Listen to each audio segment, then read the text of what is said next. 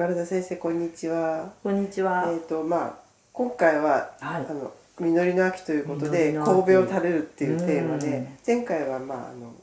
心アン,、はいアンカーマネジメントの話をしていただいたんですけど、うん今回はうん。見た目の話で、うん。あの神戸を垂れる心はすごくいいけど、うん見た目はちょっと神戸垂れたら格好悪いですよこう下がそう持ってでするとよ、やっぱり。その辺のお話を今日今回もちょっとお願いしたいと思います。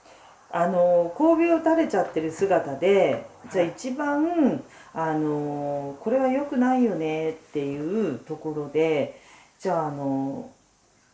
ちょっとね、はいこれを聞きながらみんなでやってもらいたいことがあるんですよね。だからまず最初に私も何度もやってるんですけど唾液を出す下回しっていうのをちょっとあのまあ右3回左3回っていうのをちょっとはい。一瞬やってみてください。こう3回ぐらい。2回でもいいです。うん。しっかり回していただいてこうちょっと唾も出るしリラックスにですね。そしたらばそれを、うん、ちょっとやったら、はい。でリラックスした状態で上唇と下唇をつけて。そうすると上の歯と下の歯が開いてますよね。はい。しっかりでそこに唇は上下ともにしっかりくっつけたまんまその開いてる歯と歯の間にちょっと口の中だけベロの先をちょっと入れられますよね。はい。でその入れた状態で少し静止しててくださはい。い12345ちょっとだから入れてられるでしょ？じゃあその入れたまんま神戸を垂れるじゃないけどずーっと垂れてきてみて。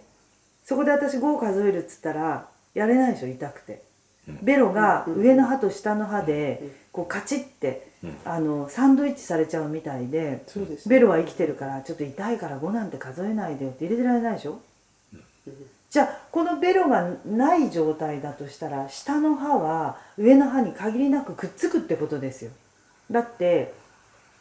いい姿勢で神戸が垂れてない時は今ちょっとこうトレーニングしていい姿勢だと歯と歯の間っていうのは34ミリぐらい開くんですね。なのでそこにベロの先をちょっと入れて唇を閉じている口の中でも入れられるんですよね、うん。入れてない。でもそのままじゃあ神戸を垂れてって言って垂れ下がってきたらずっとそれやっててっつったら上の歯と下の歯が限りなく接触しようとするから痛くてやってられないでしょ、す痛いです、うん、だからベロを入れると分かるんだけれどもそれがただいい姿勢と下向いただけだとあまりはっきり分からないんだけどこれのアクションをやると、もう明らかに神戸を垂れてるってことは下の顎が少し車窓しながら上の歯にくっついてくんだなっていうのがすごく分かると思うんですよ。でねこれを教えてくれたのが、はいそれこそ今年その77歳になった患者さんなの。であの実はその患者さんは20年ぐらい前にまあ、うん、だから57歳ぐらいで上下葬儀師を入れてたわけですよ。すごいですね、そうするとねまあいろんな理由があって歯をなくしちゃったわけだけども、考えてみてほしい。77で今すぐ私のところに来て葬儀師を作ってくださいっていうのと57歳で葬儀師を作るっていうのってどのぐらい気持ちが違うかっていうとねやっぱり友達に人相変わったりとか口元違うんじゃないって言われるの嫌じゃない嫌ですすね、それでねその人はそれを入れてまあいろいろ修正してやっと噛めるようになった時に、うんうん。お家に帰ってね口元を見た時にちょっと私の人相が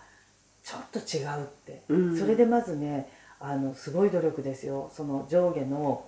そういればの下のとこにティッシュを1枚挟んでみたりそれから要するにね実は私たちが国家資格で与えられたっていうのはそこなんですよ、うん。全ての歯を失った時に人は何を失うかっていうとそのよくくしゃおじさんとか言うけれども、はいその上下の顎関関係で高さがまず失われるっていうことがあるんですよ。なる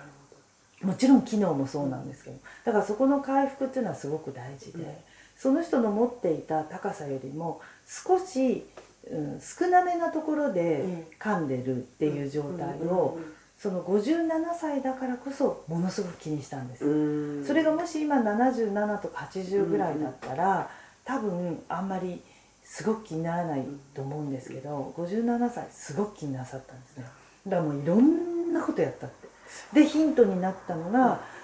実はそのこうベロをちょっと出したぐらいの高さがちょうどいいと、うんね。だからいつもその唇を閉じて口の中は歯と歯のだから上下の葬儀師の間からベロをちょこんって入れて、こうやってると自分の口元の上下の高さがこう伸びるからシワが伸びるわけですよ。で私ねそれを聞いてね自分でまあ自分は葬儀師じゃなくて歯があるんですけど本当かなと思ってねずーっと家に帰って夜やってみたの、うん。そうするとちょっとベロを入れてその下回しをやってある程度こういい姿勢に戻さなきゃそうするとねやっぱりちょっと伸びるんですよ、うん。あこの小さい差をこの人はもうすごく分かったんだ。すごく感謝しててでも先生それをやるとね猫背になっちゃうとうん。痛くてベロは入れてられないって。あだから姿勢がよくだから自然にいつも綺麗な口元で自分の人相を変えないためうんうんに笑ったり喋ってない以外はその安静時空撃があるからこそベロを突っ込んでもいられるんでなするほど。だから安静時空撃がなければうんうん。最初から人がいつも必ず口を閉じている時に歯と歯が合わさっていればベロを入れたら痛いでしょ？うん。でも人間は安静時に空撃があるからそれが正しいからその人はそんなこと知らないのに、うん。その空撃のところにベロを入れても痛くないから、うん。ただし神戸を垂れるように頭を下げちゃうと痛くてやってられないから自然に教えもしないのにこうやってやるとっていう姿勢が身についたわけですよ。で20年間経つでしょ？はそうするとそれをやり続けたっていうことで私もちょっと新しいのを作らせてもらった時に、あの満足していただいてそれは高さをきちっと上げたんですね。そうすると来た時に「できたら先生1センチ高さ上げてください」ってはい私に最初からリクエストです、うんうん出したことで「どうしてですか?」っていう話だったの、うんですごい当たってんですよ。で結果的にはその安静時空撃っていうお話をしながらとってもいいことなんですよっていうふうに言ってねだ姿勢がだからまあ最初の動機は不純かもしれないけど ものすごくいい状態でうん身についちゃっているので、これを続けてくださいねってご飯食べる時も必ず手前に引いてっていうふうにしたのじゃで。入れ歯のうん。安定状態もすごくいいってこといいんですね。安定状態もいいし噛む位置が定まってうんいいことっていうのは奥歯でちゃんと物を捉えてそして飲み込む時もいい姿勢ですから唾をごっくんって飲んでいただくと分かるんですけど胃の方にスッて落ちてって使えないで物が。うん本当に自分の歯みたいにちゃんと使えてるそうですそうです。そういうそういう技術的なものっていうのは私たち技工士さんと頑張らなきゃいけないんですけどそれを入れた後のそのいい姿勢がもたらす効果っていうのは本当に作った方の側がここで噛んでほしいなっていうところで筋肉がちゃんと捉えてくれるっていうこととそれからごくんって飲んだ時に物をスムースに今で運んでくれるっていうその姿勢がその神戸を垂れてないで そのまだ実ってない状態のお米の時のなのでその性格的には垂れたいけれども見た目はまずまだ若いうちの稲穂のまんまっていうのがいいなるほど。でそれ見た目が若いってことは若いってことだからそうですよね。うん。いいことですよね。だから合ってんじゃない？お米って。